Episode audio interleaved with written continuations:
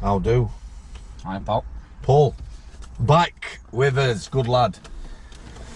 So last time, first episode, we talked about Forest Bank Prison, working on the wings, some of the problems. Uh, today we're going to talk about his role, firstly, as Oscar One. So just let me explain for non-prison people what an Oscar One is. In public sector prisons, you have a prison officer. Next line of management is a senior officer, then you have a principal officer, and then you have a governor.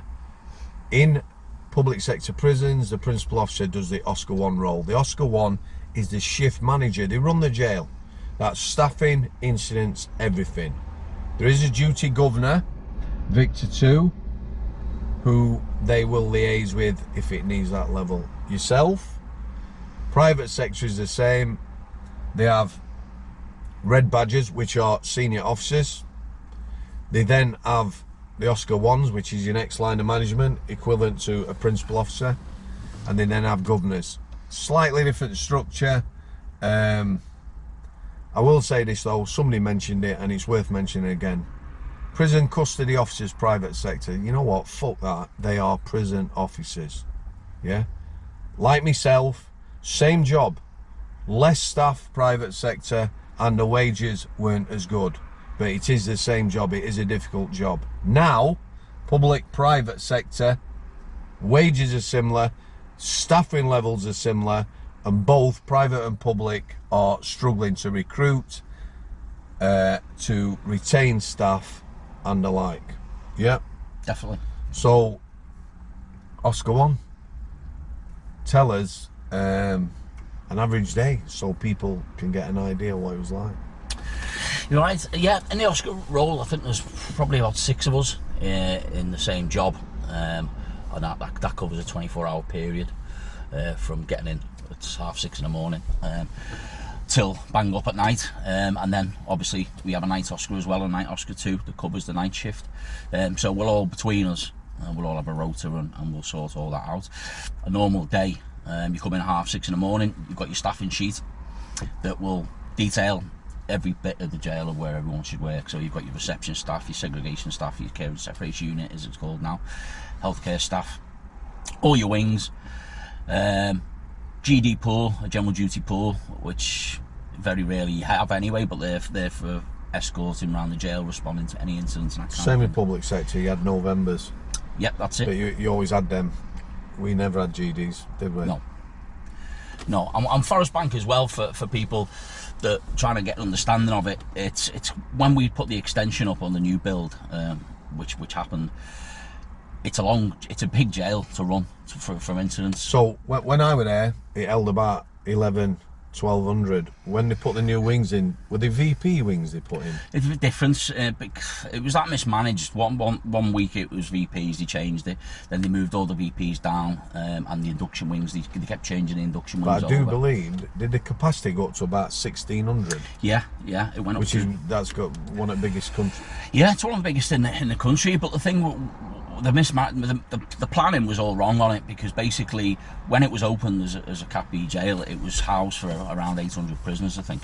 So they were all single cell cells, Yep. one bed in. Yep. Obviously, with the jail, uh, the, the population increased, they put more beds in, um, and obviously you have more prisoners and the population goes up.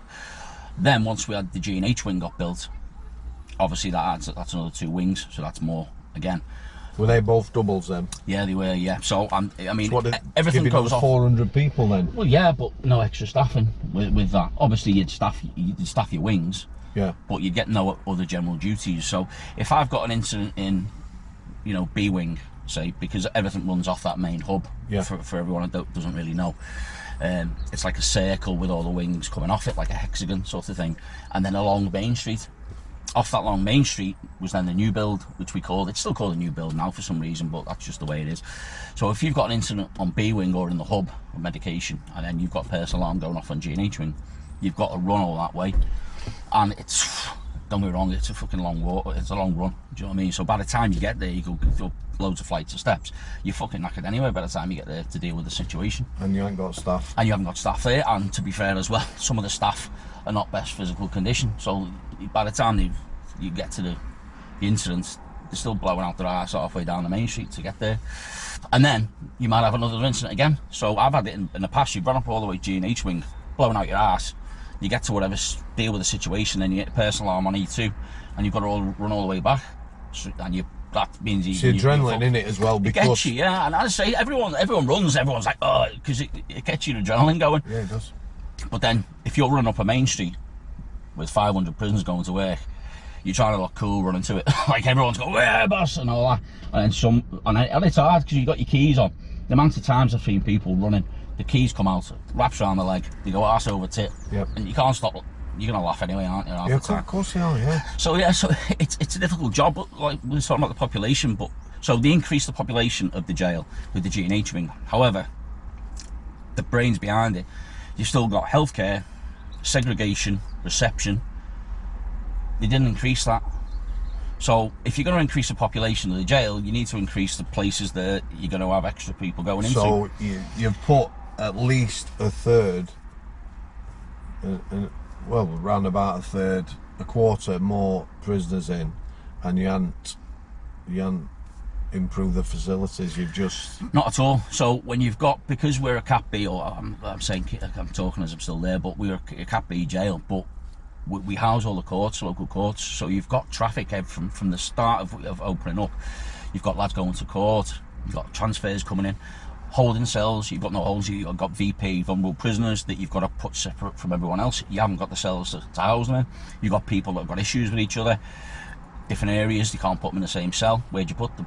Segregation used to come in on, on it in the morning, and the first thing you'd ask is how many beds I got in seg. You've got no beds. So if I've got something I need to put somebody in care and separation unit for, for misbehaviour, I've got no beds to put them in. So where am I supposed to put them? And that's that's the thing you had. Now I'll just touch this because before I forget. So healthcare, which is one of the you know obviously you've got your, your Yep. prisoners that need to be there for mental health reasons, for ill health. You've got a lot of vulnerable prisoners. You've got a lot of mental health issues that lads that you know they shouldn't really be in jail. yep. So you've got your healthcare department, which I think was around 16 cells, I'd say. You got two of them. You got two wards. Still got them wards, four Yeah, bed wards. Four yeah. bed wards. So, obviously, you've got people that need to be there. If they're self harming badly on the wing or for whatever reason, they need to be in there on, on the constant obs. So, again, if you haven't got the beds for them, what do you do with these prisoners? You can't keep them on the wing because if they're on the wing and they're banging in the cell all night, you keep the whole wing up. So they want to kill them by the time they unlock Yep. And things like that. But the, the main point I wanted to say was when Spice came, we sort of getting the, the Spice sort of situation that we were coming. You were getting cold blues, which is a cold blue, which means somebody's unresponsive, um, either on the exercise yard or in the cell. That Yep. became every day on the exercise yard you'd get cold blues, Yep. which we'd probably have some days you have four or five. Now a weekend it was even worse because they had nothing to do. They're out all day on association. So cold blue, you'd go lad on the floor, unresponsive, being sick, whatever. So you've got to try and get them off the floor to healthcare to While exercise is still going on. while exercise is still going on.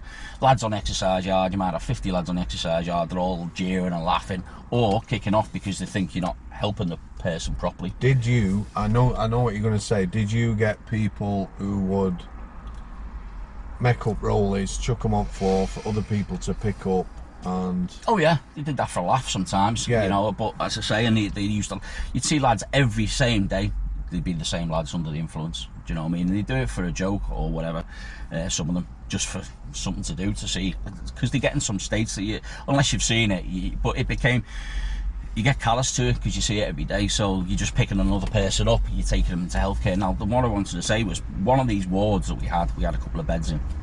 It got so bad during weekends, we'd empty all the beds out of the ward, and we'd have we'd just lay four or five mattresses on the floor. really, So all we'd do at a weekend, you'd pick a lad up yeah, off under the influence.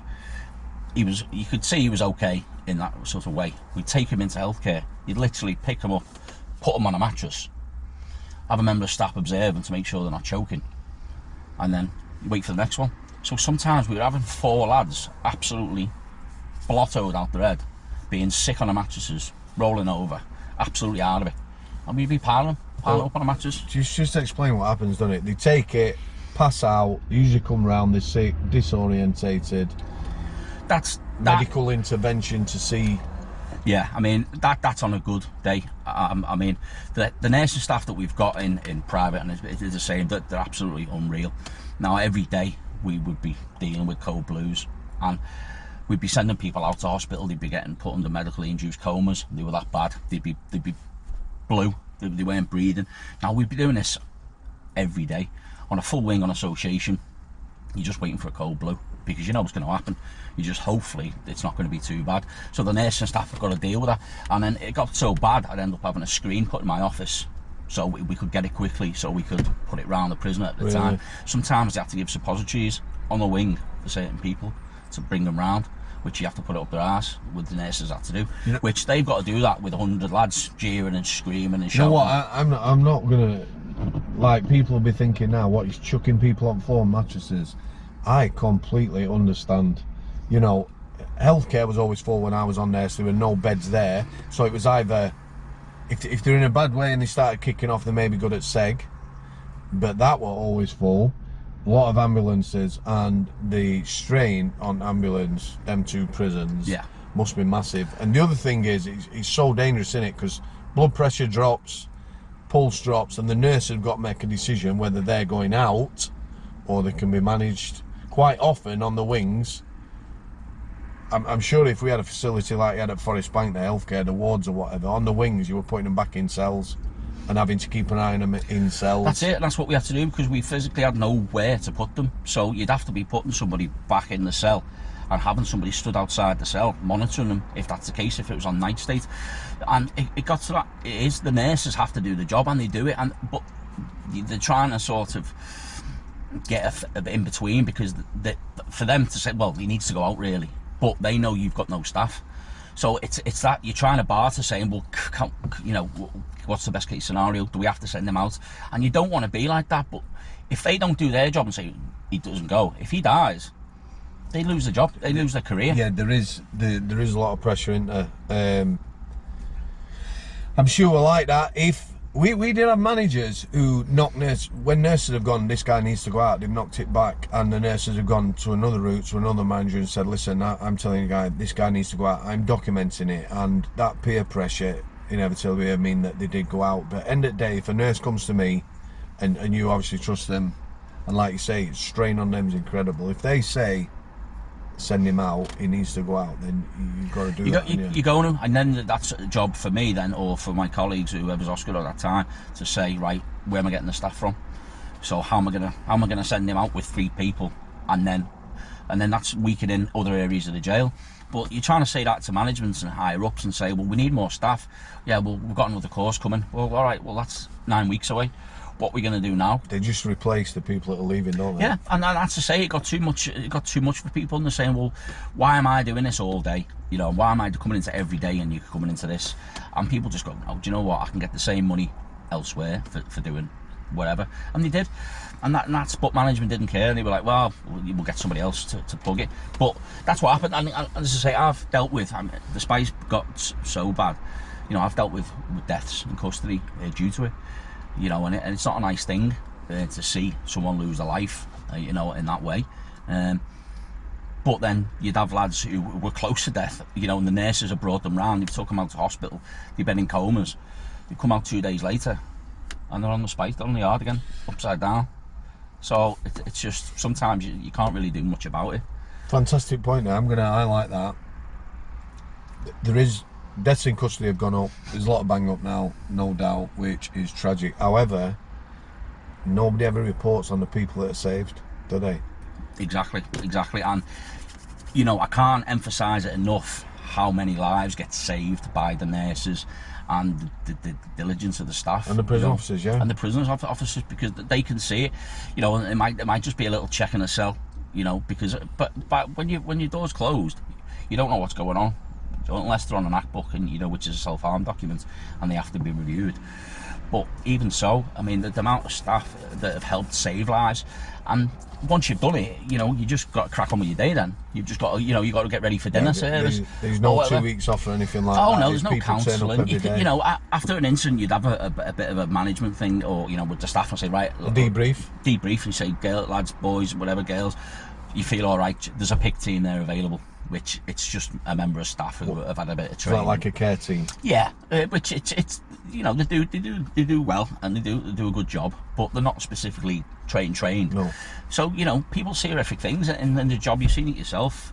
They go on and they go home and they'll have a drink or they'll talk to the partners or whatever and come back the next day and, and I don't think sort of partner. I think you drink, mate. yeah yeah it, it's whatever you know It's difficult, isn't it? yeah Now I explain this. So spice, you know, it's ongoing now, isn't it? They're not going to stop it. no It's changing. What first come into prisons now is probably 40, 50 times stronger. Yeah. So you've got all this spice going on. Uh, obviously, there's no other incidents happening, is there? Yeah, yeah. I mean, you know, every day is, is you, you wonder, you're going to come into something you don't know what you're going to get, and that's what I loved about the job. In a uh, not in a perverse way, but it was an it's an exciting job and it's challenging, and never one day is the same. You know, you're always going to see something go fucking hell. What was that all that about? You know, so you've got all this spice, and, and it anything evolves anyway. Because at first, you know, it's coming in synthetic cannabis, then it gets changed, and then it comes in liquid form. You know, it's coming in through legal paperwork. The paper's sprayed, it gets cut up, it gets smoked, Clothes. clothes, everything. You know, and, and you've got to give your due to, to whoever's organising it. They're clever. You know what I mean? The, if you stop it one way, it'll come in another way. Of course it will. So it's one of those things. So it's a constant sort of battle. Um, but yeah, you've got you've got your spice, you've got your instance regarding that, you've got your throwovers. I mean, the throwovers on Forest Bank were just Explain what a throwover is. Chris. uh, throwovers when you're on your exercise yard. Oh, it doesn't even have to be an exercise yard. It can be thrown around in different parts of the jail if it's organised well. Because obviously you've got your lads who are working on the bins, you've got your kitchen workers, you got your orderlies that might be just doing exercise yards and cleaning them beforehand. Uh, so your throwovers are with a parcel get thrown over the wall from an outside person. Yep. Um, it'll go on the yard if it lands correctly on the exercise yard. It'll get opened up, separated. It'll get put wherever they want to put it. Uh, uh, they get it plugged, uh, whatever they've got. Um, and then, Explain what that is. Not too graphic. uh, well, the plugging is where you secrete uh, unauthorised articles in your anal genital area. Um, and that's where it It's goes. gone into it. There's, Oh, no, yeah. there's no searching that. No, The- no, you can only do rub downs. you know, if, if something comes over and I know, right, Oscar 1 report to exercise yard 3, there's a parcel, okay. The member of staff monitoring the yard will say, What have you seen? Well, a parcel come over. Because you're trained not to go on the yard and get it. No, I've seen it done, don't be wrong, I've seen lads, depending on the officers, got on, Yep, grab, yep, the, grab the yep. parcel. But Put yourself at risk. big time, big time. So it, that's that's one of them things you either do or you don't, but it's not encouraged. And it got so often, there's no point. You know, you're getting throwovers. at- Can I ask you? So when I went out Seg, um, I'm- asking these questions for these people. You, you'll know Yeah, I'm yeah. asking you. So at the weekend, we always try to clear a couple of spaces out because if you got a pass on visit, somebody passed parcel on visits, brought one in, then they'd obviously come to the Seg. Yeah. You wouldn't have nowhere to put anyone, would you, if they plugged? No, and it, do you know what? It got to that stage. uh, If it come over on the exercise yard, they ended up putting nets up, which you Did know they put did they put nets up the yard or higher nets or both? they put nets up to shield from the throwovers originally. Yep. Then that didn't work. They kept coming over anyway. Then they put nets above it. So, but then you started getting fucking throwovers where they were wrapping it up flammable. So a tennis ball, put something in, flammable, throw it over. It'd land on the roof, the netting. It'd burn through the netting Wow. and land on. It was like a fucking film, you know, like uh, like Braveheart. You'd see these fl- flaming balls flying over, and it'd land on the roof, and you'd be fucking. I want am I seeing here? You couldn't make it up, but it happened. Instead of putting it like something that wouldn't burn, you know, so, you know, Yeah. something a cage or, or something, but they wouldn't spend the money. And it was like, what the? F-? So ended up these parcels coming over. Once it lands, I get called, right, Miss Officer, whoever. What have you seen? Well, I've seen him. Who was wearing it? You check the cameras and say, well, him in the black track, he's picked it up. Right, okay, we'll have him. So you're coming off the yard. you've got to search everyone. Um, rub down searches, which are levels of searching. Level A, level B search. Level A is a strip search. Level Yep. B is a rub down search Yep. you try and you know rub down everyone. If you've got positive ID of someone you, that we're going to take to SEG and strip search, then that's fine. If you've got the beds Yep. in there or the cells to use, so then you've got to find the staff to rub everyone down. You know, you might have two exercise yards because the, the, the yards are A1, A2, they're, they're next to each other. Yeah. They might pass it through, pass it through the fence. So you just got to do your best. You know, you rub down people, you identify, and like you say in visits, if you've had a pa- um, you know, you've had a, a pass in visits, you know he's got it. It's on camera. Um, you know, you strip search. If he doesn't want to give it, you've got to keep him down there. I've seen lads. I know. I've done it myself. We've got no beds in seg. We've got no beds in healthcare. Come back on the wing. Put 'em back on the wing. You don't have a choice, do you, No, mate? there's nowhere to People don't understand either. Once something's plugged as well, it don't matter if you've got somebody passing on camera, there's no evidence. Unless they give it up.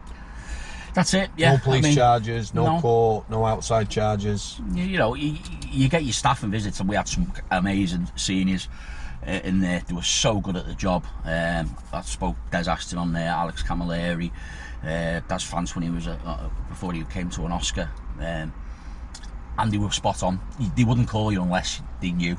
So they say, "Do you want to check the camera?" I'd be like, "No, I trust you. If you think he's passed, he's passed. No problem. We'll take him to we'll take him to seg, separation, see what we can get." you know, and then you might know, all right, I'll, I'll, get, I'll give you this, and they'll squat, and they'll give you, and it's something you've got it, whatever. Send them back the wing, uh, but you need permission from your Victor twos then to say, yeah, send them back.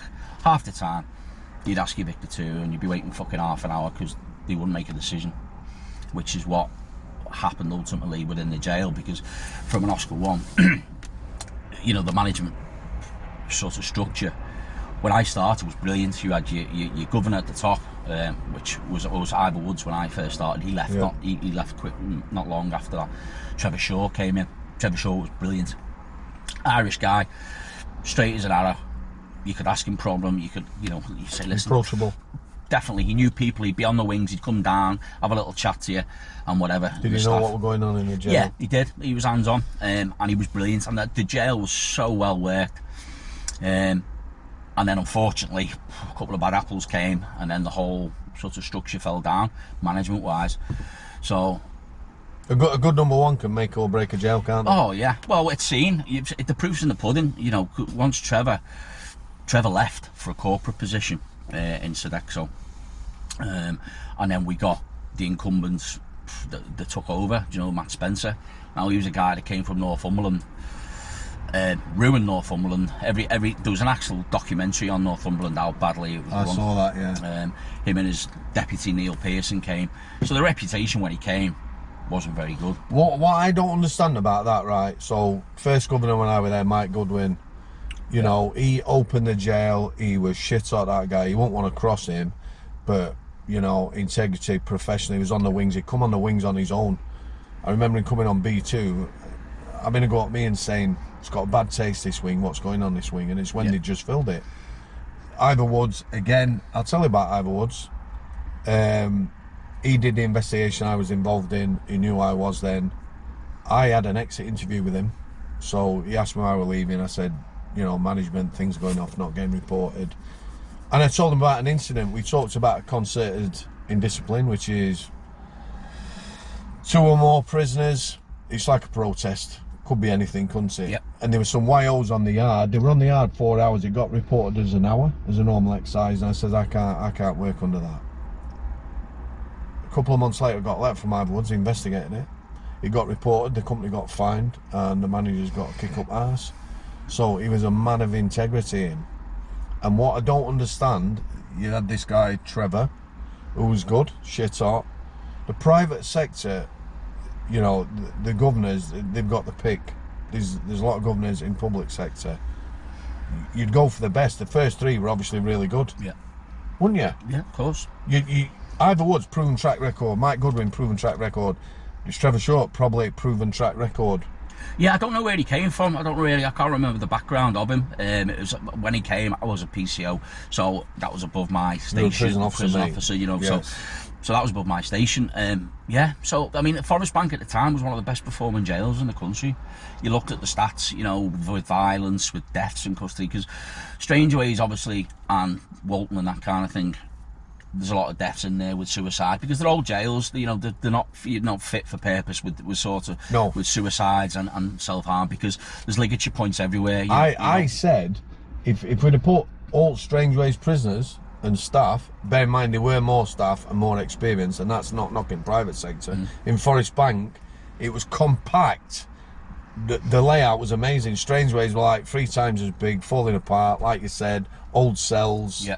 Um, amazing. Yeah, um, yeah. So Forest Bank it had a reputation of being a good a good nick. So whoever came after Trevor was getting it easy. He was getting it cushy because you had you were coming into a really well performing jail.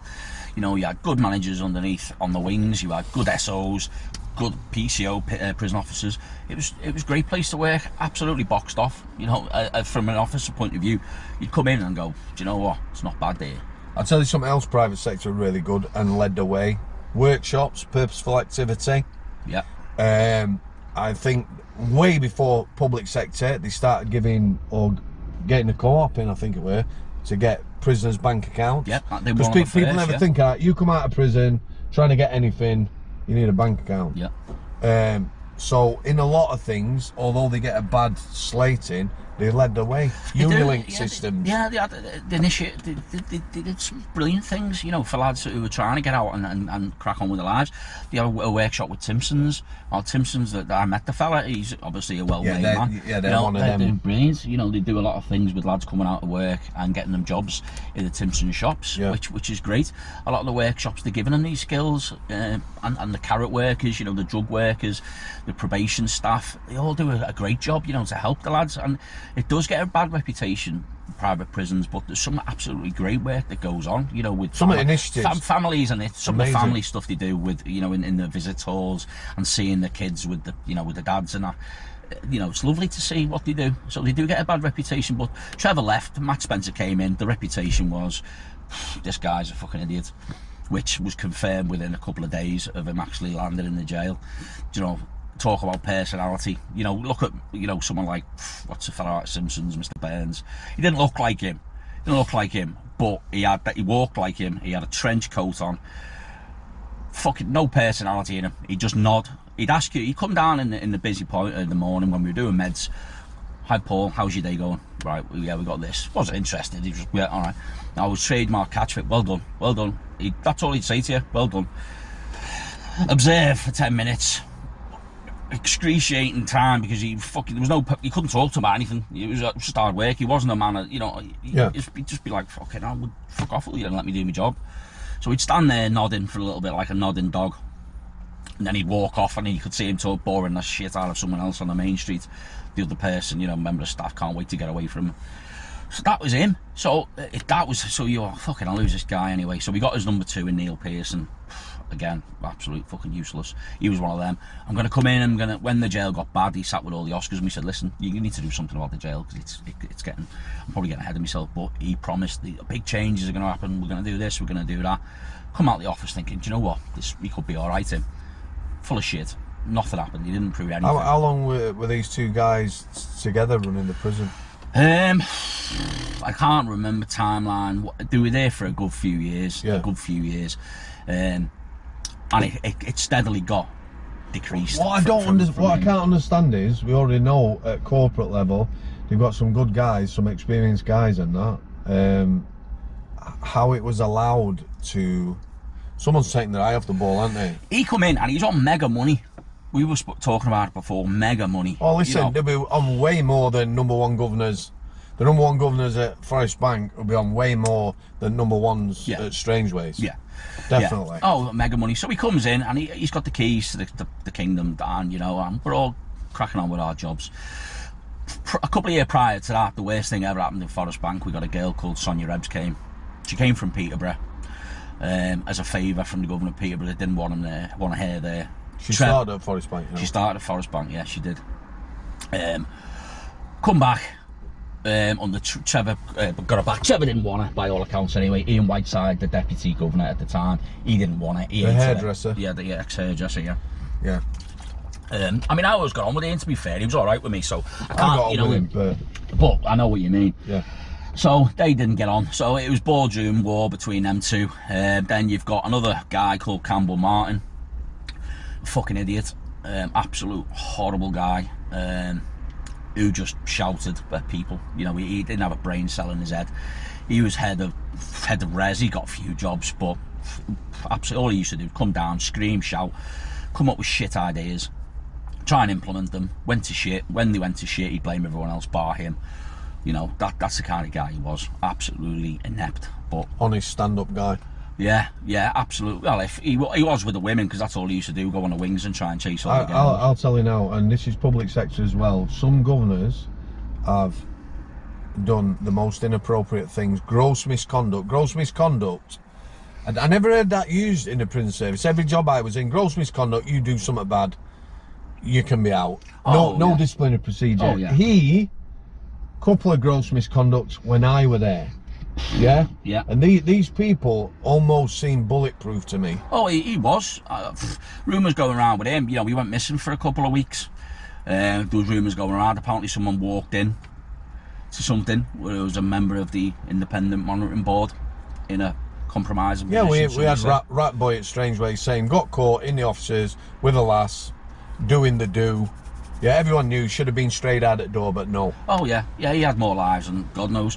So that was your management structure. That that's the people you, you you've got to get answers off. So you've got Sonia Ebbs. Now Sonia Ebbs was just a cancer. As soon as she came in, she looked like she'd been dug up every morning when she came in. She wouldn't smile at you. No personality. You know, so she came in and then the whole sort of changed. The, the, the whole management structure changed and it just seeped down. Poor decision after poor decision. And again, That just just explain. Right, as Oscar one, you're, you're directly connected to governors, aren't you? Victor two, duty governor. So you're, if you like, between the shop floor, you're on the shop floor, and the governors, you're in between. Yeah, and- so yeah. how did that affect you? How did you manage to keep doing your job? Because I, I know as a prison officer, you get a shite number one, it's affecting me as much as everyone else in the jail yeah. and the prisoners. Yeah. It's reflect. Of course, it goes all the way down from whatever they, whatever decisions they make, which they did with regards to staffing levels, taking seniors. They, they made these decisions of taking seniors. So we had a, you have three seniors to a wing. Then they decided, no, we'll tell you what, we need to save money here. Now we're talking Sodexo, which is a multi-billion pound company across the world. Catering company, was company, founded on, hospital, yeah. So the multi-mega money. So then they said, oh, we need to save a few quid here. Tell you what we'll do. Here's a good idea. We'll take half the seniors off the wings and half the managers off the wings. We'll offer them redundancy, uh, a few grand to go, good officers, or we'll demote them. They'll take the, the pay cut, you know, we'll give them a few Yeah. quid. They'll take the pay and they'll go back to a, Prison a prison officer. officer. So then you've got half the amount of seniors between the wings. Half the amount of managers between the wings. So you as a manager and a senior, you now instead of you've got A1, A2, you've got A1, A2, B1, B2. So Which you've got double, much, double too the work. much with the amount of stuff going Yeah. on. So that reflects everyone. So that was their brainchild. That lasted probably six months. Then they decided this is the fucking stupidest idea we've ever done. We'll, we'll, we'll employ seniors again. So what did he do? He go round the wings. Do you want a senior's job? Do you want a senior's job? And seniors jobs used to be hard to get. And then they would just offer them to anyone. You've been here six months. Do you want a senior's badge? Yeah. So you're walking around now with a seniors, which Impacts your job. Impacts my because job. You're, you're directly dealing with them, aren't you? Yeah, and they're, they're not equipped to do the job. The, the lads on the wings don't want see you. Fuck hell, you got a red badge. Take the piss out of them. So that these are the kind of decisions that were made. Now Sonia Rebs, what she did, she decided to give promotions and management jobs to all her cronies. And I'm not having any go at the people that got the managers' jobs because they're nice people. Don't get me wrong, but they weren't qualified to get a suit job. And it's a big promotion. So if you're a senior, and they weren't even sometimes were Oscar ones. Uh, and some, most of the time they were seniors, so they're getting a huge pay rise to go from a senior to a manager. So these people are walking around in suits, making decisions about you know how to the jail life and death situations with people going to hospital moving people who's going to get attacked uh, you know uh, you know information wh- what we're going to do with this can, can I get an answer? You'd be waiting fucking so all these people were put in suits and they were absolutely fucking half of them was shite. So that was who I'd have to get a, a, a- an answer off someone can, can you give me an answer I need, I Because need an answer part of their job at some point they'd be Victor two, wouldn't they? that's it They'd be duty governors, you're Yeah. directly dealing with them And at once, weekends. on- once five o'clock goes home, and Trevor, um, sorry, Matt Spencer and Neil Pearson, Sonia Rebs, Campbell, and all the fucking rest of them, once they've got home, it's you and the Victor two, and whatever staff you've got left. Because after five o'clock as well, your industry staff go home. You know, your your your CARAT staff go You home. The office, staff, so you, you, from the you lose a load. So if I've got an emergency, I know, oh, fuck, maybe rob a member of staff from anywhere, you know, from that aren't on the wings or that aren't oper- operational. So, so I can use them. Once five o'clock comes, you're basically stuck to what you've got. So these are the decisions. And Sonia Rebs, one of the masterstrokes we were talking about when G and H um, wing came up and, and that was built. They put the VPs on there. So they're the vulnerable prisoners, which it makes your job hard with VPs because every time they, they've got to move somewhere, either on an you have act to book, freeze the jail, don't you? yeah, either if they're going to work, if they're going to chapel, healthcare appointments, all that they need to be escorted by a member of staff. So you have to, like you say, you have to put a freeze on the jail, which stops main movement. So you can't move anyone until these prisoners get moved. So wh- when you put them onto G and H wing, they're out the way kind of thing, and I'm not meaning that in a derogatory way, but they were out the way, so Yeah. it didn't have an, an impact as much on the jail. Yep. So Sonia Ebbs in her infinite wisdom says, "Tell you what, fuck that. We'll, we'll bring her back on the wings. We'll bring her back into the main, onto you know, into the main original bit of the jail. VPs. VPs. Just so everyone knows, VPs are sex offenders. They call vulnerable prisoners. Um, Yeah, people in debt who've got uh, big debts on their head. Whether that they could be, you know, so they're not. Did you have them? So we used to call them uh, OPs. Yeah, yeah. Well, it, it, it got too much in the end. We had a wing of OPs, we had a wing of VPs. Wow. At the start, it was pretty much we had one or two that needed to get off the wing, or Yeah. they were on the wings hiding out as whatever they'd done. Then it came on them because we're a local jail, so then it came out on the Bolton news that Yeah. they'd beaten an old person or, Yeah. or robbed an old person, or so the wing wanted to kill him, so you'd have to go onto VP. So yeah, so they, they were put on there. So Sonia decided, I tell you what, no, we'll, we'll move them back. Sorry, fucking hell. So you had to mass move one wing off, mass move one wing back. But where did you move them to? Where would you think would be the greatest wing to go on? Where they were, separate to the rest of the jail, Yeah. is the best place for a VP wing. Exactly. Well, here, here Infinite Wisdom, they put them on with the basics. to put them on a right again. Basic prisoners are prisoners who are on punishment. Um, they can be hard work. There can be a lot of kick-offs, uh, protesting, and the like. They are not. They're, they're quite an unmanageable population, aren't they? Yeah, I mean, it's it's it, for people that don't know. If you if you're on a normal wing, you get a warning. Sometimes you get warnings for being late for lockup or being disrespectful or having too much prop in the cell or, for whatever. You can get warnings in that space of a month. If you get three warnings, then your file, or it used to be a file, it went updated Yeah. to be your file would get put in front of the manager. Then the manager would decide Yeah. if you're going on basic or not. If you're going on basic, that's my job then to come and get you and say, right, you're going on basic, lad. You're going on to F wing or whatever it is then they decide if they want to go or not. If they don't want to go, then you've got to move them yourself, and Yeah. that, that's another thing we'll, we'll come on to. But Yeah. so so F wing was the basic wing, which the, they allow. They've got nothing. They've got no TVs, so you know they can be mischievous. They can be whatever. So the, the wing is normally you, you, excuse me, your naughtiest wing. Really, it's always Yeah, of course it loud. is. Um, so yeah, so we had a decision, right? We'll move all the VPs onto F wing. excuse me, uh, which was the decision. So you can imagine how that went. The VPs got terrorised, absolutely terrorised, because the lads would just call them everything all day, all night, At the doors. at the doors. And VPs as well, they're not afraid to put a complaint in. Anything because they know how the system works, Yep. um, and they're very manipulative the way they are. Obviously, because that's the way they've done the crimes uh, to, with regards to children and, and people like that. But um, so yeah, so she decided to move on to F wing. What happened? I think it lasted a week. Um, one of the VPs killed himself. No way. Um, bag over his head, um, and he was dead. Um, it was I think just before unlock. Uh, got called. It wasn't me actually. I think it was Howard Hampson that was on on on uh, Oscar that day. So yeah, the lad was dead. Um, inquest into it. What what happened? Well, the lad was getting terrorised all night, every night, shouting by the F wing, um, and he ended up killing himself. Sonia, I think that lasted a day. Then they all got moved back. Excuse me. No, They all okay. got moved back to G and H wing. Um, she managed, and it was found. I have done a test. I haven't got COVID. Don't worry. Um, It got. It, they tied it into the lad. It was his anniversary of his mum's death, around the same week or something. So they put it down to that. but you're not going to know that as staff, are you? No, but putting VPs onto a basic wing, everyone was saying that's the most stupidest, stupid idea you've ever fucking had. But that's the kind of thing she would do. But but the thing is, somebody's got to be okay in this as well, aren't they? Exactly, and, and that's that's from the top, yeah. I mean, when Trevor left, it was Matt. So these are idiots are running the asylum, basically. On top of that, you've got people getting promoted into suits, walking around a jail, thinking they're Billy Big Bollocks on a big more, money than me, which is fine. I don't. I didn't go for the jobs. I went for the manager's job once, um, and then I got my Oscars job through that. That was a long time ago. I was happy because I loved doing the Oscars job. That Yeah. was where I, I like, you know, I didn't want to be in a suit in front of a desk.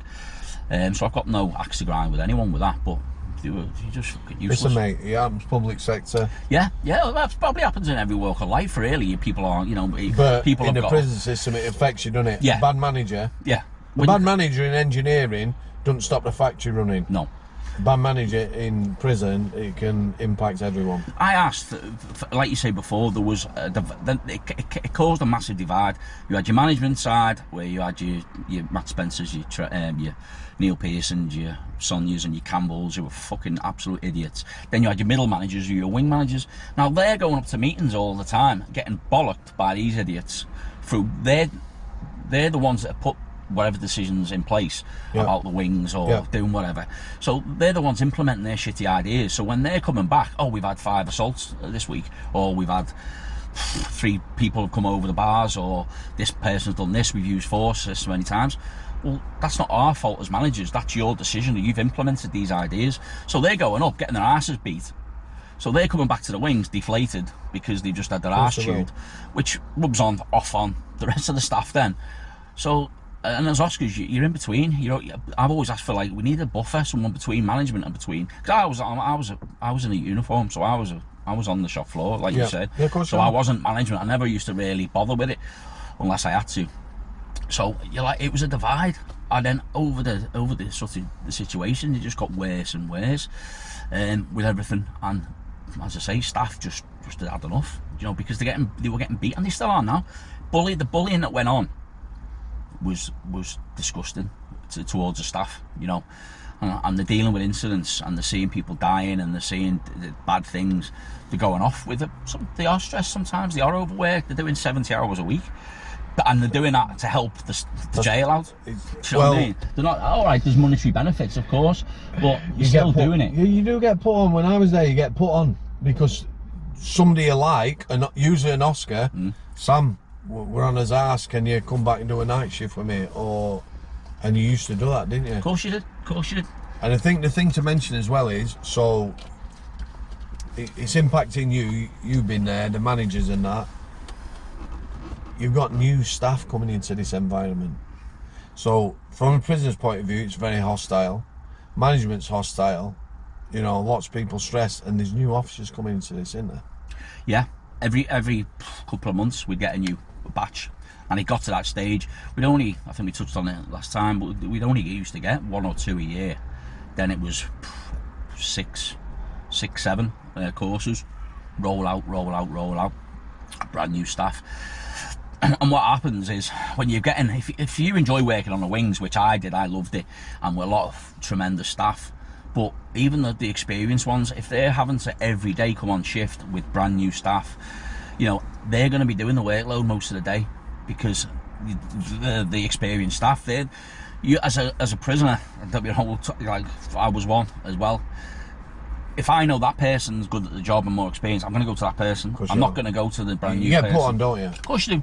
But I, you know, when I were there, as, as I left my last six months at F Wing, eh, the Oscars, what I knew what they do. They'd have a look right. So we got Sam Day, bum bum bum. So there'd be one good member of staff on each of the twelve wings, Yeah. and then there'd be a new member of staff or anybody. That's it. Because they know, you know, if I were on F Wing, they know I'd look after F one, and if put me someone brand new, then I'd still be looking after F one. Yeah. And the, it's, but it's not fair on the new person either because I've got No, no, time for them.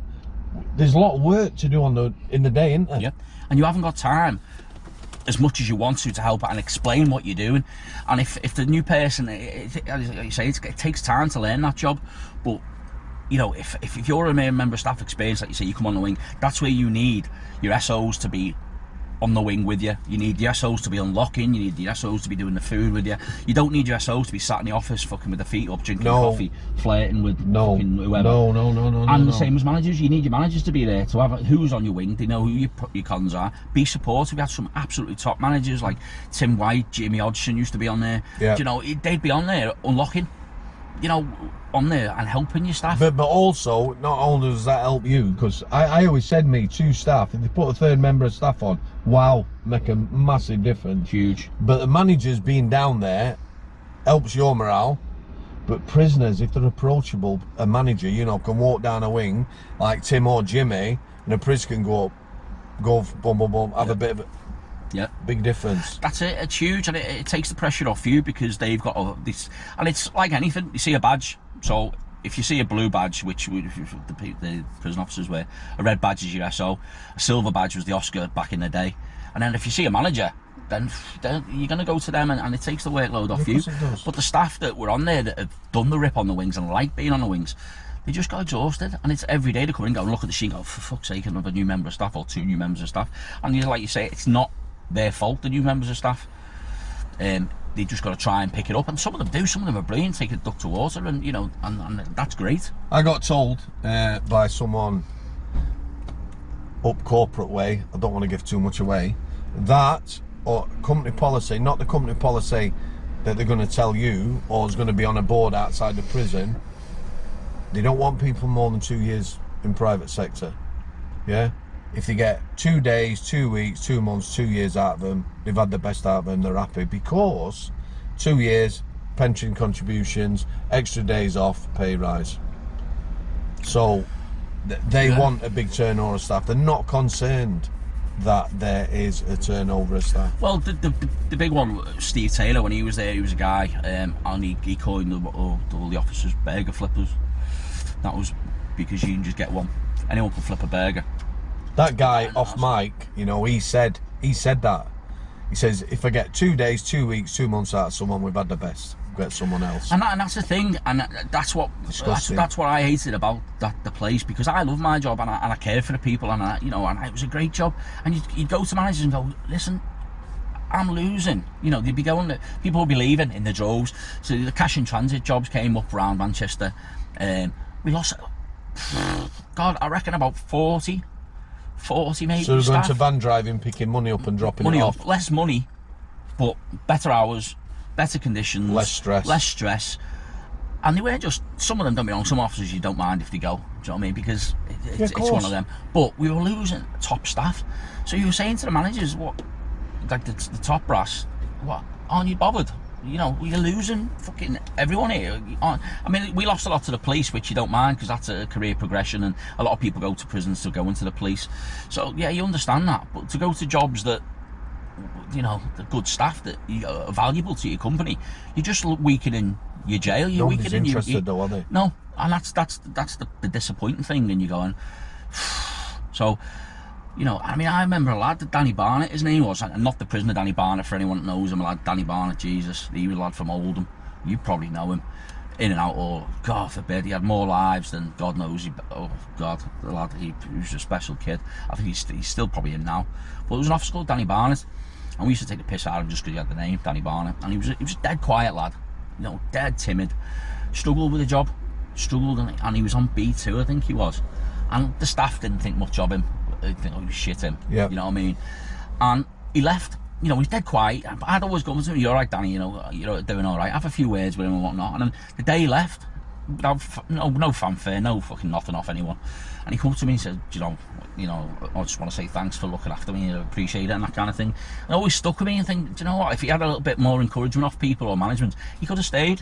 You know, but and, and the- people the- like that just left because The, the sad thing is though, like I said, there's no mentoring, is there? And No. me, me myself, I went nowhere near as long as you, but new staff had come on, and basically you you you just gave him a task like, can he go in office and book it, and you'd be unlocking or Yeah. doing something else, and and you just don't have time to. you do the exercise yard. And it's a rite of passage, really, with anything. You know, you get the shit jobs when you start, but there comes a time when they need to be doing more than just unlocking a few doors because you've got so much and the staff have got so much to do during the day. Do you know, it's, it's non stop for them. And you can't, like you say, you can't afford to ha- carry passengers, you know, all the time because you're too busy up your own arse. Because you know, if you're finishing a shift at 12 o'clock, you've got loads of stuff to do. You've had, you've had four lads asking you to get an answer about something. If you go home and you don't give that lad an answer, Yeah. they're fucking fuming with you. So if you come back on shift the next day, somebody else as well. exactly, where, where's where's whoever's gone, oh he's gone home. Well, he's meant to do this for me. Well, there's nothing I can do.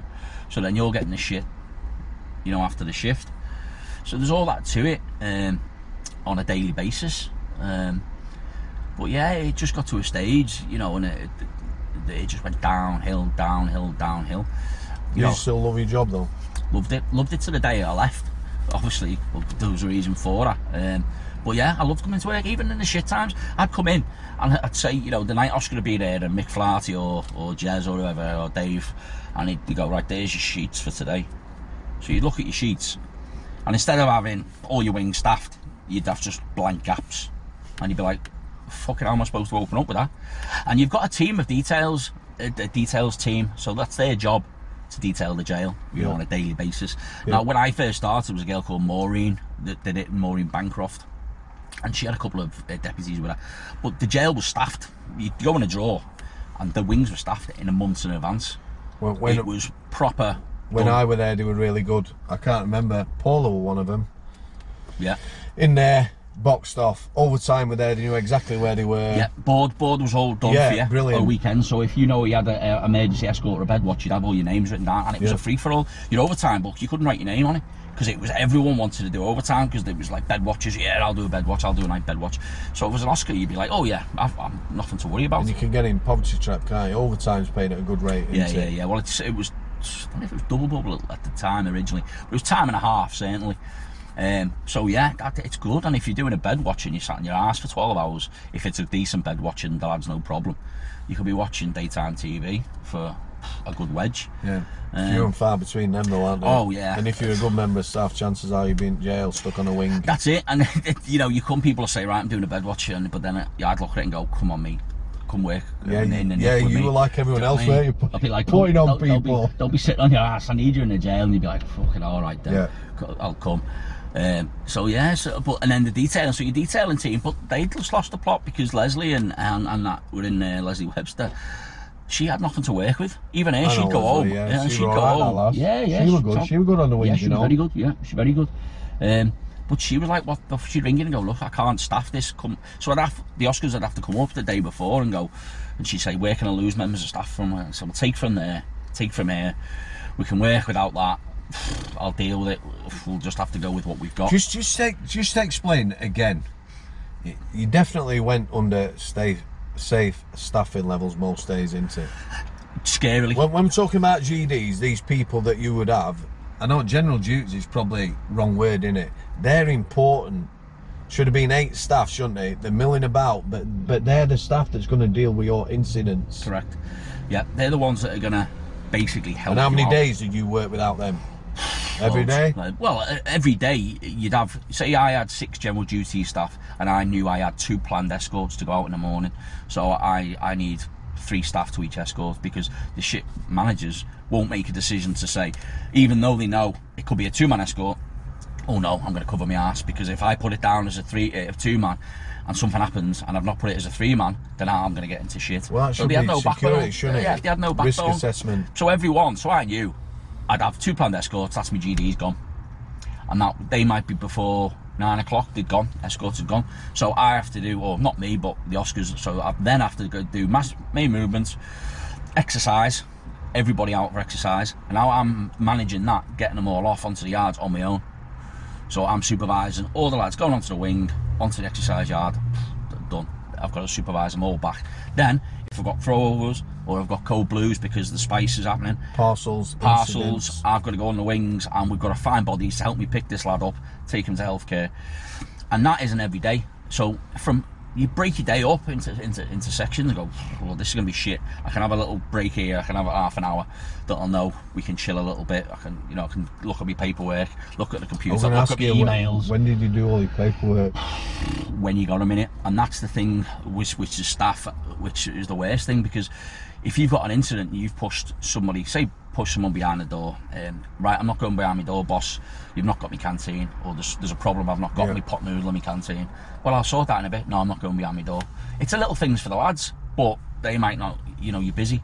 I'm not going behind my door, but you are. Now, if I put my hand as an officer on the back of the prisoner, just my flat, and escort them behind the door, that's you've used force. So that's on camera. So if that prisoner reports that two days later that you've put hand on me, and I've not reported it, You then bother. you're in big trouble. So that would be a use of force. So that means paperwork. So that means a nurse has got to see them to to put down that they've got no injuries. Yep. You've got to put use of force paperwork in. Instant report to say you've used force as well. So I've got so that member of staff has got to do all that, as well as running your wing, as well as getting exercise, cell searching, CFCs, which is your, your cell fabric checks, lock LBBs used to Yeah, be called. lots of bolts and bars. Yeah, so you do that during the day. So all that on top of use of use of force or whatever paperwork you got to do. If you find some drugs, you find a mobile phone, you've got to do the relevant paperwork for that. You've got to get all that boxed off, evidence bags, get it to me. I get it up to the office to or put it in my safe or whatever. So there's all that to it as well that you, you've got to do on a daily basis.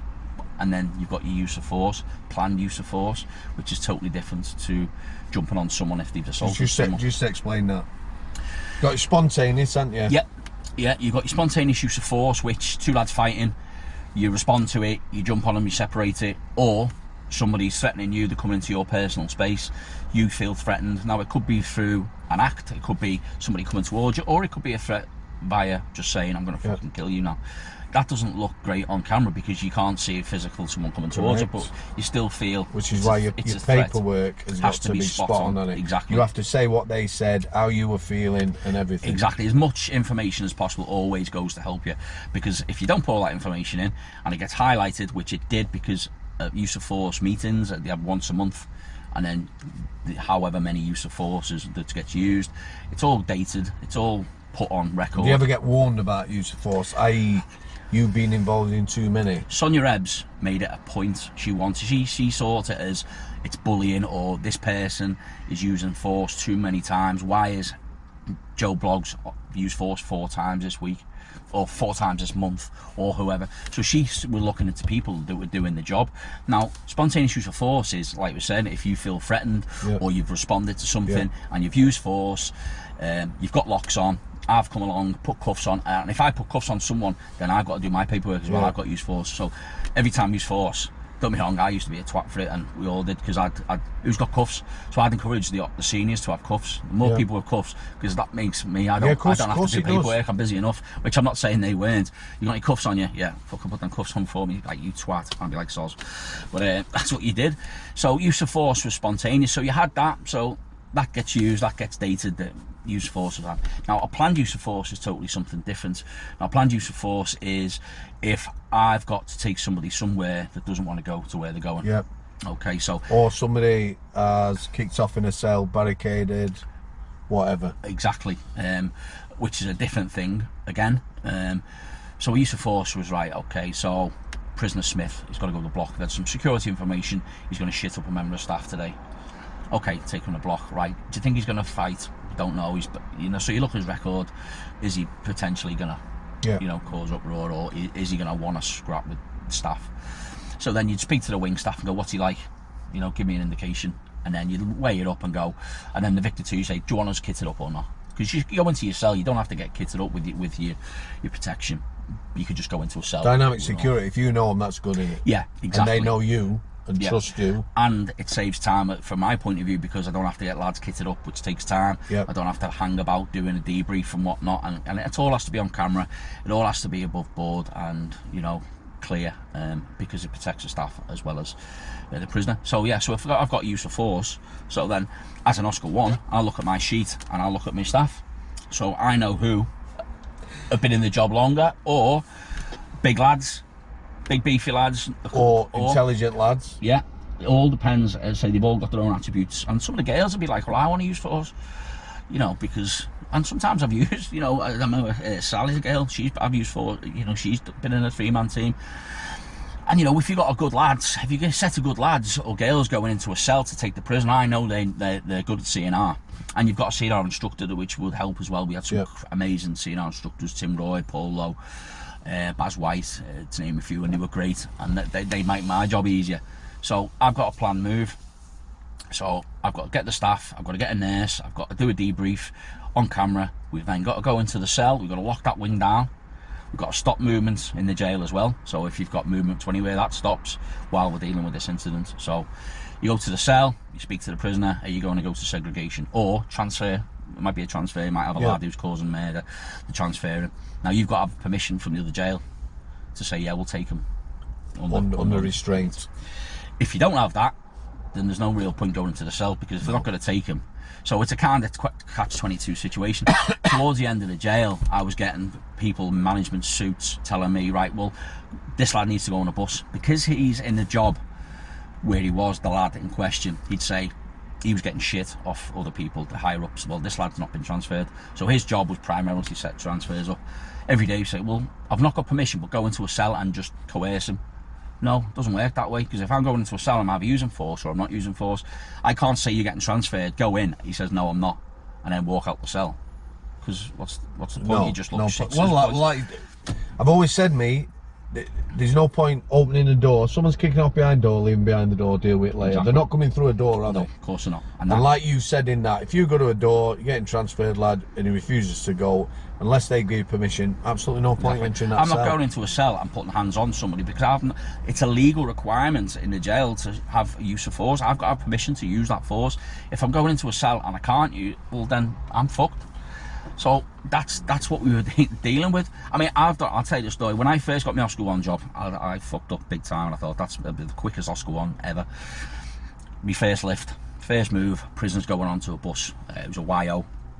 My Victor Two was Mick Higgins So you got young offender. young offender. Um, so I've got my lads kitted up, got my team. So we come onto the wing, the wing's locked down. I go into the office, right, what cell's you in? Cell, I think he was 54 or whatever, whatever his name was. Right, okay, I say to Mick, how do you want to play it? I said, because normally you open the flap, you give them the option. Yeah. You're going to walk. Yeah, I'm not, whatever. Because if if they get the warning that they're getting transferred, it's their time then. Shower gels all over the floor. Yeah. Explain why they do that. It's so as you walk in or running uh, with, the, with the shield or whatever, you're going to slip over, fall on your ass Some of them grease up. grease up to, to so you can't get locks on. Um, you know, everything all over the floor. It just just caused murder really. So if they know that it's, it's happening, it's better they don't know what's happening. So we Yeah. going in. So I said to Mick, "What do you want me to do? Do you want me to get in a warning?" No, Albo, just go in straight away. Just open the door, fucking get in, get him, grab him. He's gonna fight. Okay, that's not a problem. All the lads are kitted up. So I say, right, lads, pad 54, go up there. I'll come up and meet, um, meet you in two seconds. The lads go up the steps. Me, I grab the I grab the folder of the lad who's going. Right, no problem. The lads are all waiting. You got it ready, lads? I go up. Yeah, no problem. Crack door, go and get him. Boom, boom, boom. I think the lads are at the right to cell door, aren't I? They go in. Boom, boom, boom, boom, boom, boom. I hear the screaming. Boss, boss, stop my. I've not done anything. I look. This pile of bodies on the floor. I see this white kid with ginger hair. I look at the file. I've got a. It's a six foot two black lad. Oh dear. Um, shit. I got the wrong cell, hadn't I? He was standing in the cell, the one along. Me not looking. I'm, oh, fuck. Right, get off him, lads. Sat the lad down. Sorry, mate. You know, explained. Did he take My it well?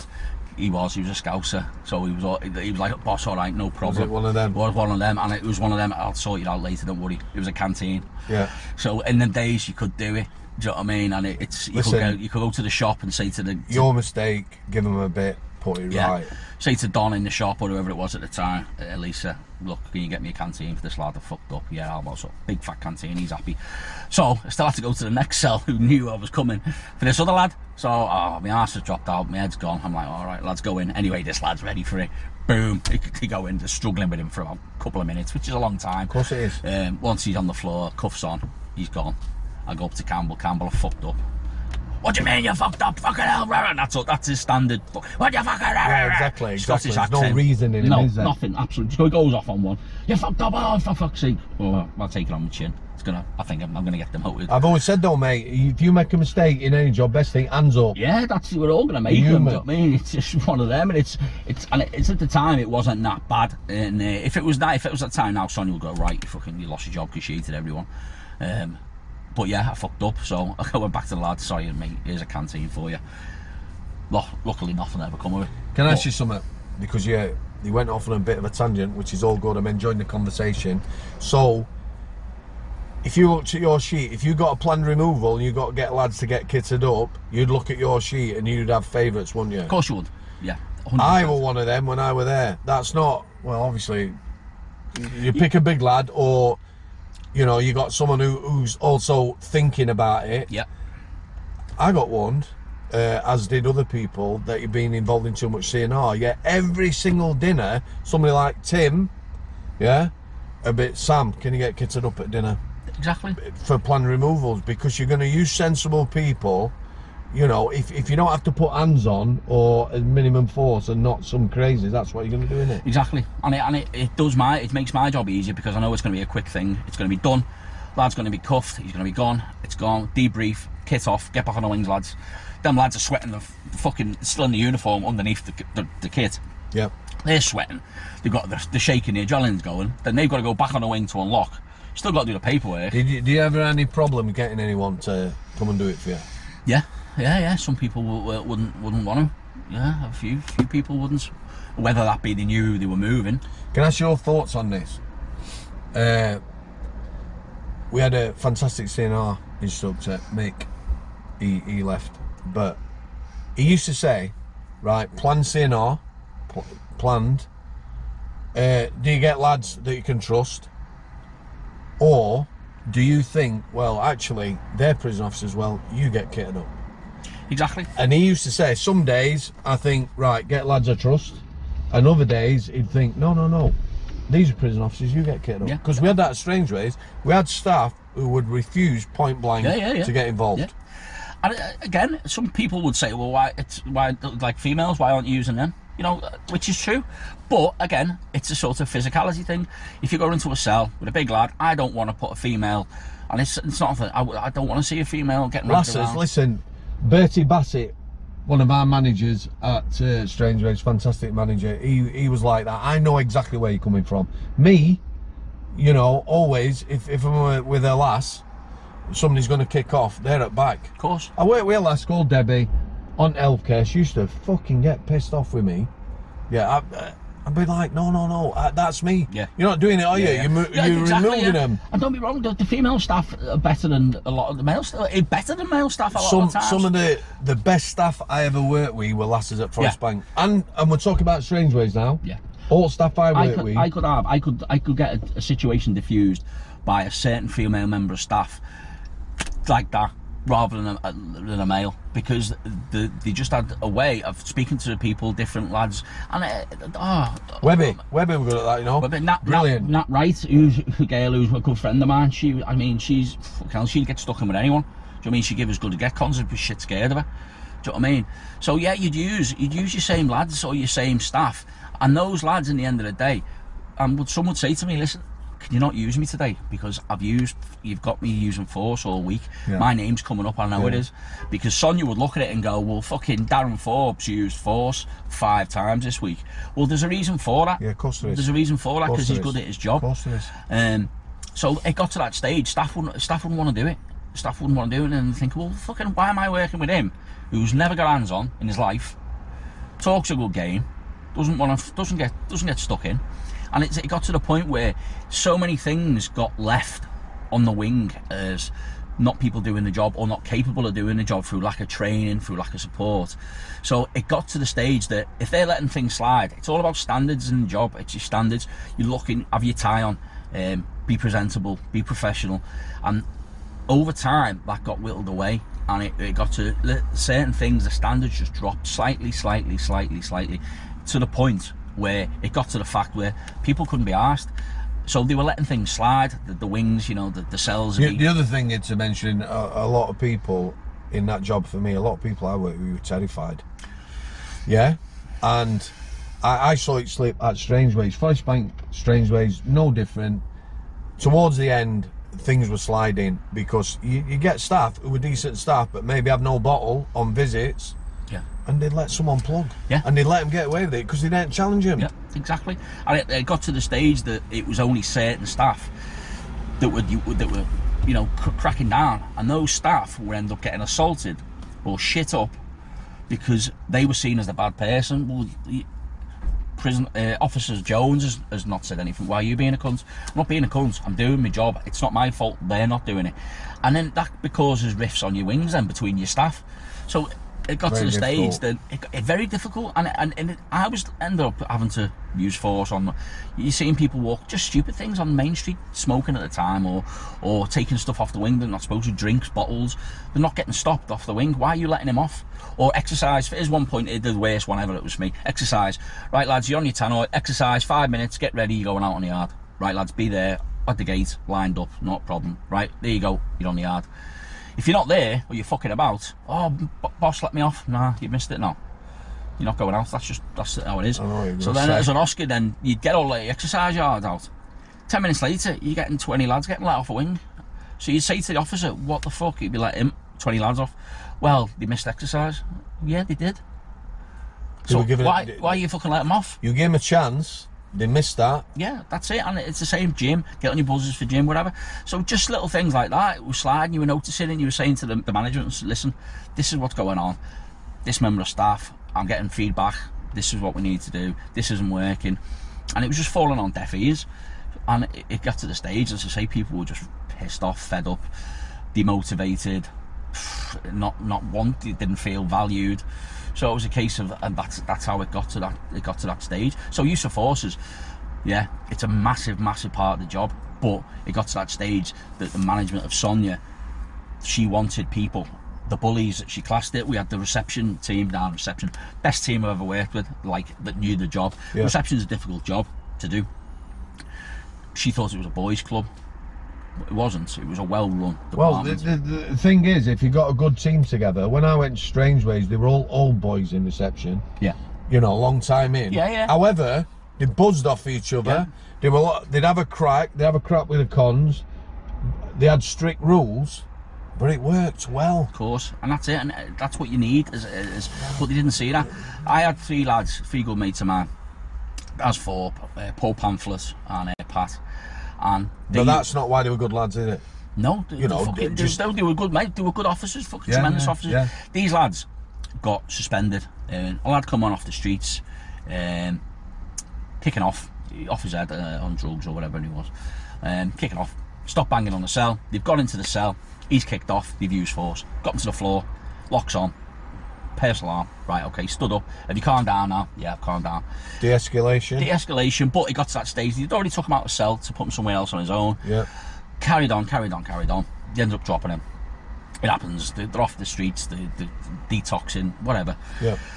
These lads, nothing happened. It was just one of them paperwork, no problem. Happens ten times a week. Um, months later, oh, it's gone to the police. This, I'm like, well, what do you mean? Sonia Rebs had seen the use of force. Right, she wanted these lads out. Didn't like him. Did the him- prisoner make a complaint? He put a complaint in. Um, That- he put a complaint that he was assaulted because he had a mark on his back Yeah. which can happen with anyone if you're rolling around on the floor. Injuries do happen. Don't get me wrong. So we had a mark on his back. So the lads, um, this investigation gone. Gaz Schofield did the investigation. Dom Shilton got done the investigation. Nothing in it at all. For whatever reason, it got escalated again. It should have been. Was cut- it was it on camera? The incident. no, no, no. Reception didn't have any cameras and it. There wasn't. No Did one not have a him in holding rooms No. or anything. Wow. No. You, Yeah, you know, yeah, but no. But even like even like Seg and places they, they have little hidey holes that the cameras weren't Oh, yeah. there. But reception, no, they never had them. They may have now. They may have now. Um, they have them on the landing, yeah. but not not on the thingy. So the investigation was done and it was fucking. Sh- there was nothing. It was absolute bollocks. But for whatever reason, Gaz Schofield, Dom Shilton was Sonia's best mates, little puppets of hers. So it got escalated higher. So it went to the police investigation. Um, they got suspended. I don't, I don't see what they're going to investigate if he's got a mark on him. It, exactly, they said he got hit. He, he hit him with his shoe or something, or whatever it was. I can't remember. I think it was a slipper or a pump. He said, "Oh yeah, he hit him." The mark, I seen a, I seen a mark. It could have been anything, absolutely anything. The lad even admitted to staff that it wasn't. He just fucking said it um, later on. Um, they got investigated. Um, I sat in with Daz, Forbes, with Campbell. This was before it went to the police. They got they got uh, questioned under under thingy and the police cells. Um, but because it was gonna, it was going to court, and it went to court. But because it was going to take so long to get to court, these lads would have been suspended for months. So instead of having their day in court and getting not guilty, which they got, um, they did the investigation. Now, I sat in with Daz Forbes and Campbell, and the, the amount of shit that came out of that man's mouth was, I felt embarrassed for him. Absolute full of shit he came out with. It was embarrassing. Um, and Were you in like a McKenzie friend to yeah, support? Daz, because Daz was my PCO on, on B Wing, I, I was his SO, so I'd always got on great with Daz. And Pammy and Pat. Pat was new to the job, but he was fucking tremendous. Um, and Pammy had the gift of the gab with the lads, lads loved him, he was good at his job. Um, so yeah, so I, I sat in with him, with Campbell, and, and he said, right, well, your 213, which is your, your nurse's report, Yeah. on the front of it, you've not put that he had injuries to this prisoner. But that's not the job of the PCO. No, that's the nurse That's the nurse's job. So Dar- Darren was like, well, that's not my job. So anyway, he got sacked. Darren, and Pammy, and Pat, they all got sacked because the two one three said no injuries. No, that's that's Just that's just tell the two one three right. It's a document. It's got a outline of a body on Yeah. one side. The officer fills one side in.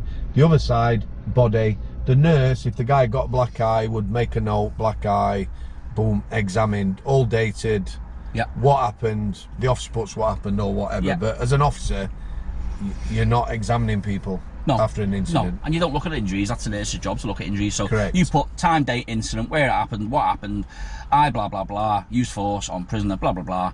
Um, that was uh, that Yeah. basically it. And Yeah. then it's up.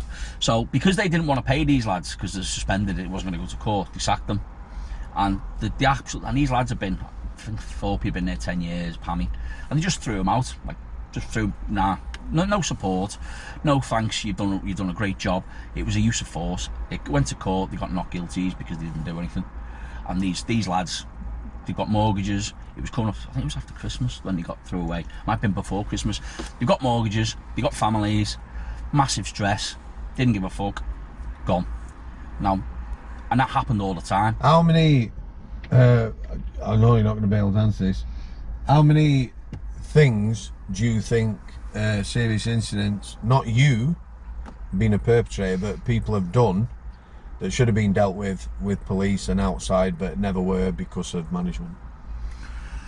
Uh, a few, a good few. Um, and again, certain people, if your face fits, uh, you know, Sonia's mate, one officer in particular, he, he, he was viewed probably on three or four occasions, one on camera. He got suspended not long ago as a manager. It's, it's got seen standing on someone's head in Seg. It's very, it's very difficult, isn't it? Um, you, you'll know this uh, to sort of break through that management level. If managers stand together, you, you're not going nowhere, are you? No, no, and if they don't like it, and Sonia hated me anyway because I knew from before I started in the jail, she I knew of her because she was having an affair with a friend of mine who started there, and she was forging company paperwork to send to his wife at the time, his partner at the time, saying he was going on C&R training when he wasn't. He was having a week away with her in a cabin in the lakes.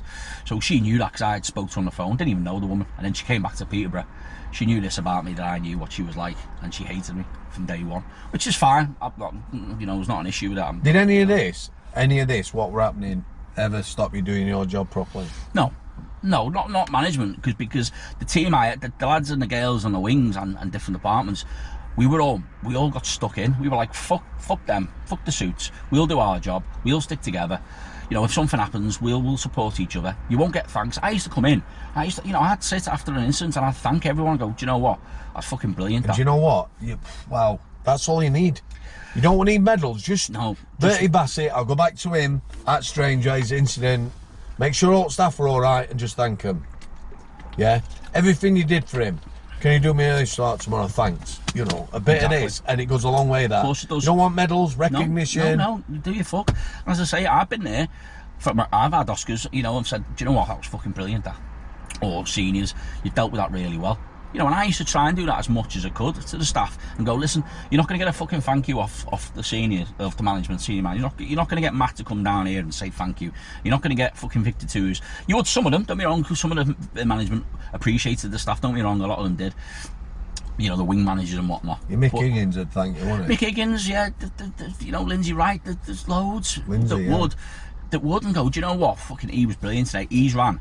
You know, you'd have people on a wing uh, on their own, you know, you'd been there on a basic wing, running the wing on your own Yeah. all day, ran fucking ragged, and they've come off shift and the fucking, they've just, their heads are gone. Yeah. So you could, you'd sit with them, have a brew, just come off the wing for a little bit and just have a chat. And you know, and I try and, you know, it, it's like you say, it's just a pat on the back. You think, fuck it hell, I'm actually valued by somebody, if if not by, you know, It's, it's little things. Uh, I'm, I'm going to mention it again. I'm going to keep mentioning up positive. The amount of people who contacted me, ex-prisoners, yeah, from the bank and Strangeways that I knew that talk about an officer who took two minutes to talk to him and save their lives because they were going to take their lives. Just, just asking how they are, or something like that, or sorting them a phone call. The mum's dying, cat, or anything. and that's it. And, and there's so many you could, you, you know, I can't even begin to go on about that. There's so many people I can mention that did that on a daily, hourly basis. Do you know what? And you notice it. You know, you know, he's he's not he's not he's not himself in today. Go and have a word. And certain officers would get you know, relationships, or you know, you'd know you got on better with him, so you'd go, go and go and have a word with him, or do you know what? I'm just going to go and speak to him and Pad, whatever. A little thing, you know, going to a cellar, oh, is that you, is that your lad? You know, your pictures on your walls or whatever, you know, or, nice things, you know, talking and oh, Yeah. or seeing you go up and visits and seeing the family or whatever, or have you had a good visit when you come back? You had a bad visit, little things like that, and it's you're doing that, and it, you're not trained in it. Do you know, but that- Dynamic that's what security. that's what makes a good officer. Do you know what I mean? it It's, it's all about. Some people on that job, I've seen them come and go. They think their job is to make the prisoners' lives a nightmare once they're in Yeah, there, and uh, you know, they've- like you know, that. you're in jail. You're not there to punish them in jail. You're there to just make sure they can have what they're entitled to. Yeah. And, and that's that's your job basically. You try and counsel them if you can. You can try and help them. You can try and talk things through. You do all that. You're not trained. You're not trained as a you No. know, but you do that. You got to you got to be have empathy with them. You know, and you've got to Definitely you've there's- some You're not just a set of keys. Do you know what I mean? There, goes so much more into into the job, and that's what doesn't get highlighted because so many people that do the job. And you know the, the, the, that side of it's never brought up. It's all and don't be wrong, the negativity of like the MEN. It's always bad stories, and course and of course it isn't. that- That's that's their job to do that and report It's it. press, innit? It's good of to course, press. yeah, it, it, it is. No, nobody wants to know that a prison officer saved a life today. And exactly, and I've had God, so many people have done that. uh, Like we touched on before, saving lives. Do you know, self harm. I've seen some horrific self harms. Lads that just all day, all they're doing is open himself up non-stop, non-stop. You know, bleeding out. You'd wait for him to bleed out, and then you'd send them out to hospital because, you know, and you're sending staff out. You know, with lads covered.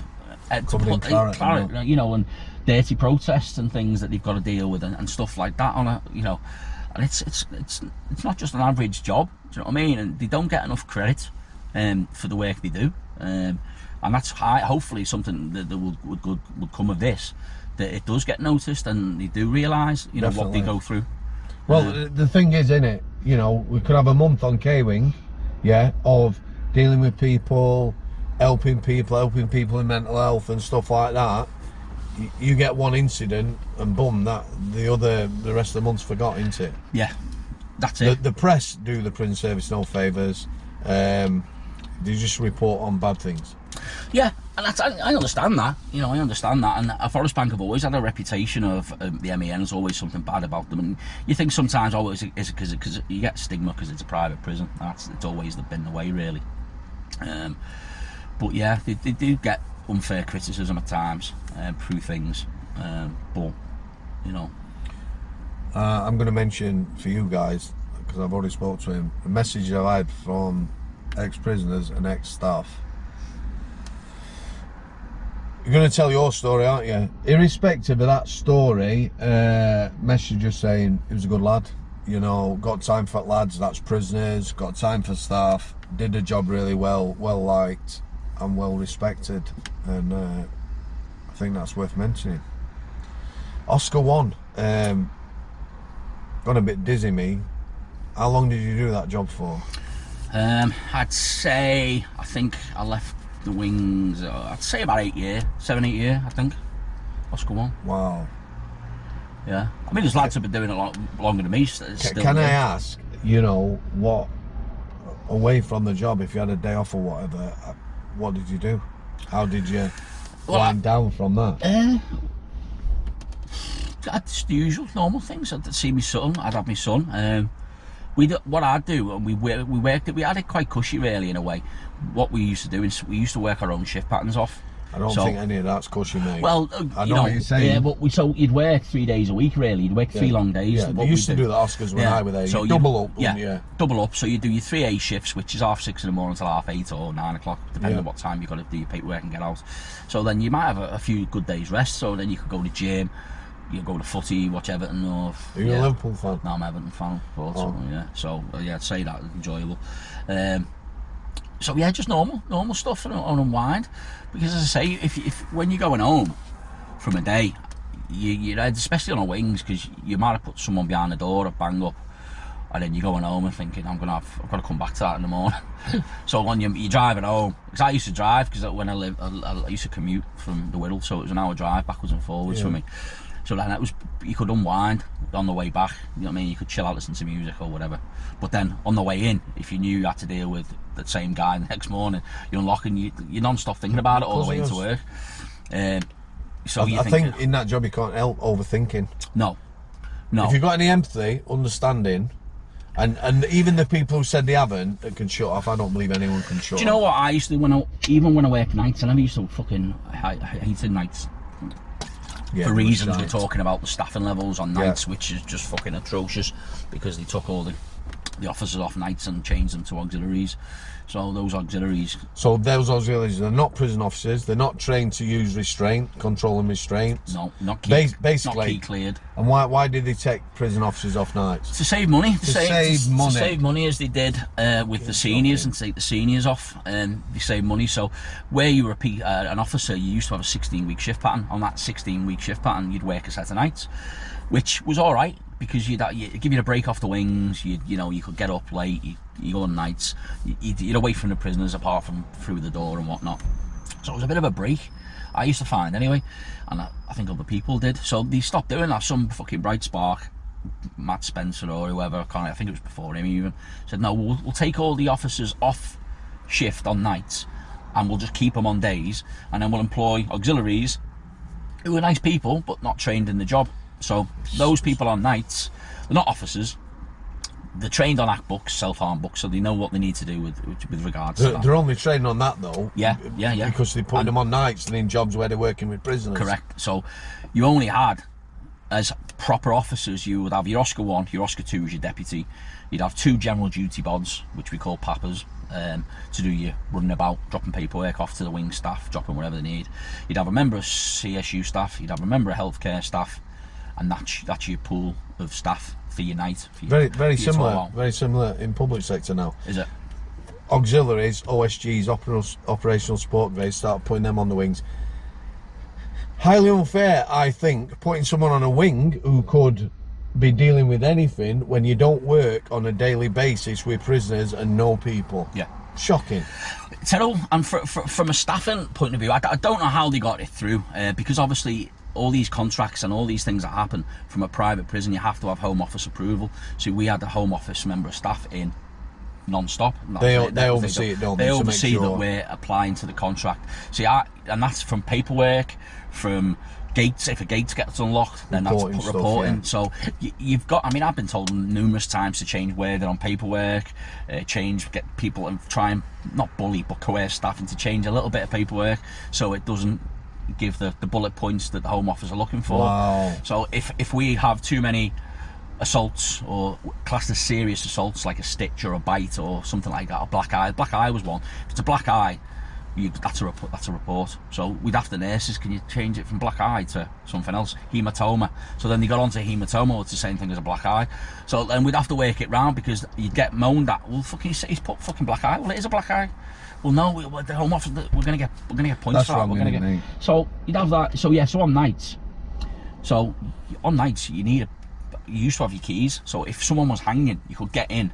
And that's a judgment call. Do you know what I mean? You go in. Yeah, you got your fish knife of course on. it is a judgment because call. you've still got keys, so it's a key compromise. If he's if he's bagging it, you get your keys, And he's got a cellmate. and he's got a cellmate That's or one whatever. against two. You're gone. You've got keys. You, I mean, the, the wings were double locked, so they couldn't get off the wing, but it's still a key compromise. So, but they didn't have that, so they were auxiliaries, so they didn't have a key. So if someone's hanging, you've got a call then for Oscar One, code blue, or a code red if someone's cut up. So then you'd have to wait then for the Oscar One to get there to open the door to cut Yeah. them down. So that could take. I could be on G and H wing, so I've got to go from there to F wing where the lads strung up, and I don't mean to say strung up. I don't mean that in a derogatory way. No. It's just terminology that you use. Um, so, so there, I, I, if, if a fight in a cell, you know, if, two lads kicking off or a hostage situation, you need six members of staff to go into that cell to pull them out to take them to seg. You ain't got six members of staff on nights. If I've got an escort going out late at night, the population's getting old. There's a lot of older people in, in jail you know, with ailments and whatnot. If I've got a man who's got heart problems and it, uh, the nurse goes, he's got to go out, he's fucking spiking or his ECGs. Right, okay, I'm on nights. Uh, it's a th- you phone Victor 2, I've got an escort. Can I make it a two or a three man? Knowing if it's a three man, you're fucked. Two man, you're still fucked, but you've at least got one member of staff. No, it's a three man escort. Fucking hell, thanks very much. Put the phone down. You send your Papa 1, your Papa 2, your Oscar 2 out on the escort to go to hospital. That leaves you in the jail as a night Oscar to deal with anything else that goes on.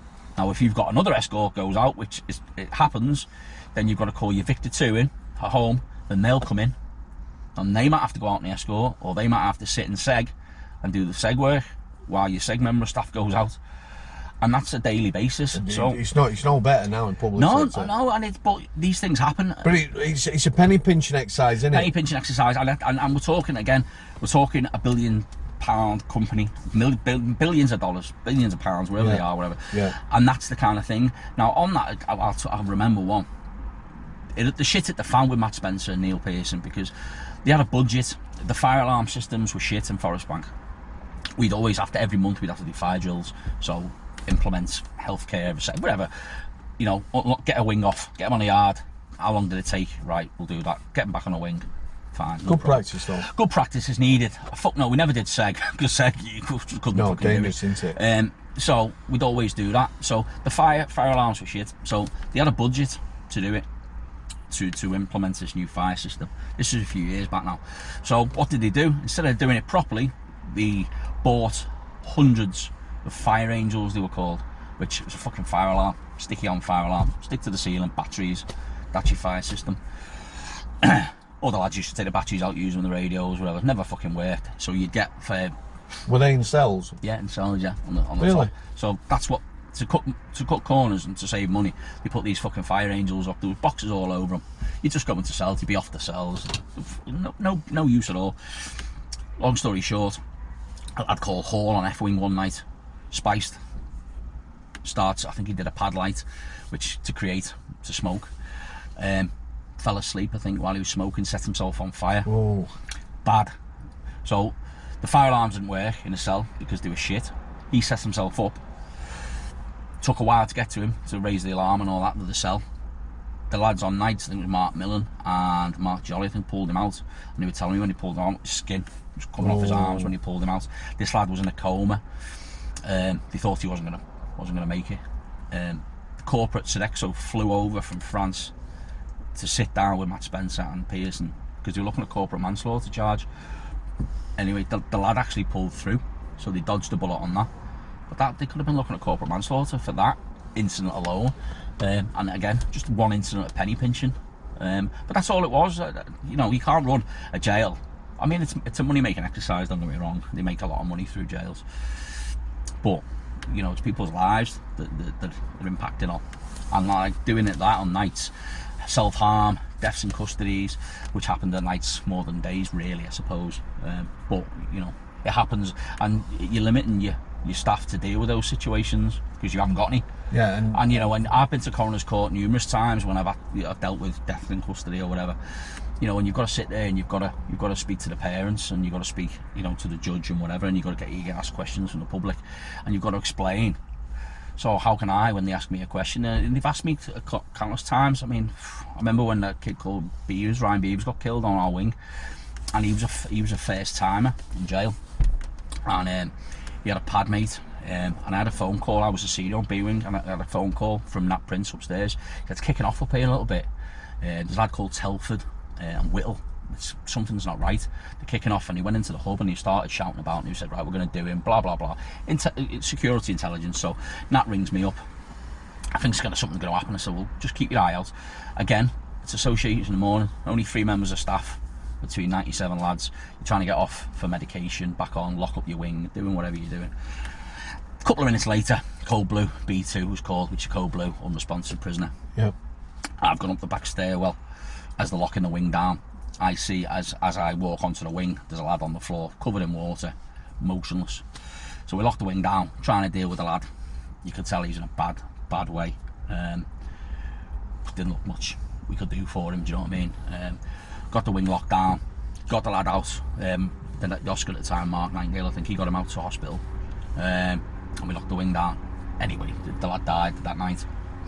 Um, long story short, he was a first timer. He was a first time in jail. He was in with his pad mate. They were arguing over a, a, fan and some tobacco with Telford and Whittle. Long story short, they put the debt on this lad's head, Beavers. Um, they, they battered him in his cell and then they, they broke the back of his neck uh, Oh. when he hit him with a, with a flask. Um, and he sadly passed away. Um, but I'd had to go to coroner's court for that. And then, but then his parents came in. So then you're seeing that side of it because you wanted to see where he died. It's not the most glamorous of places, you know, No. and to see to see a cell Um, Did you speak to his parents? Yeah, when they came in, yeah, the police. Obviously, SOCO after on that day, SOCO came in. The police came in, taking pictures of the cell, doing all that. We cell was locked down, not a problem. Uh, did all the, did all that kind of side of it.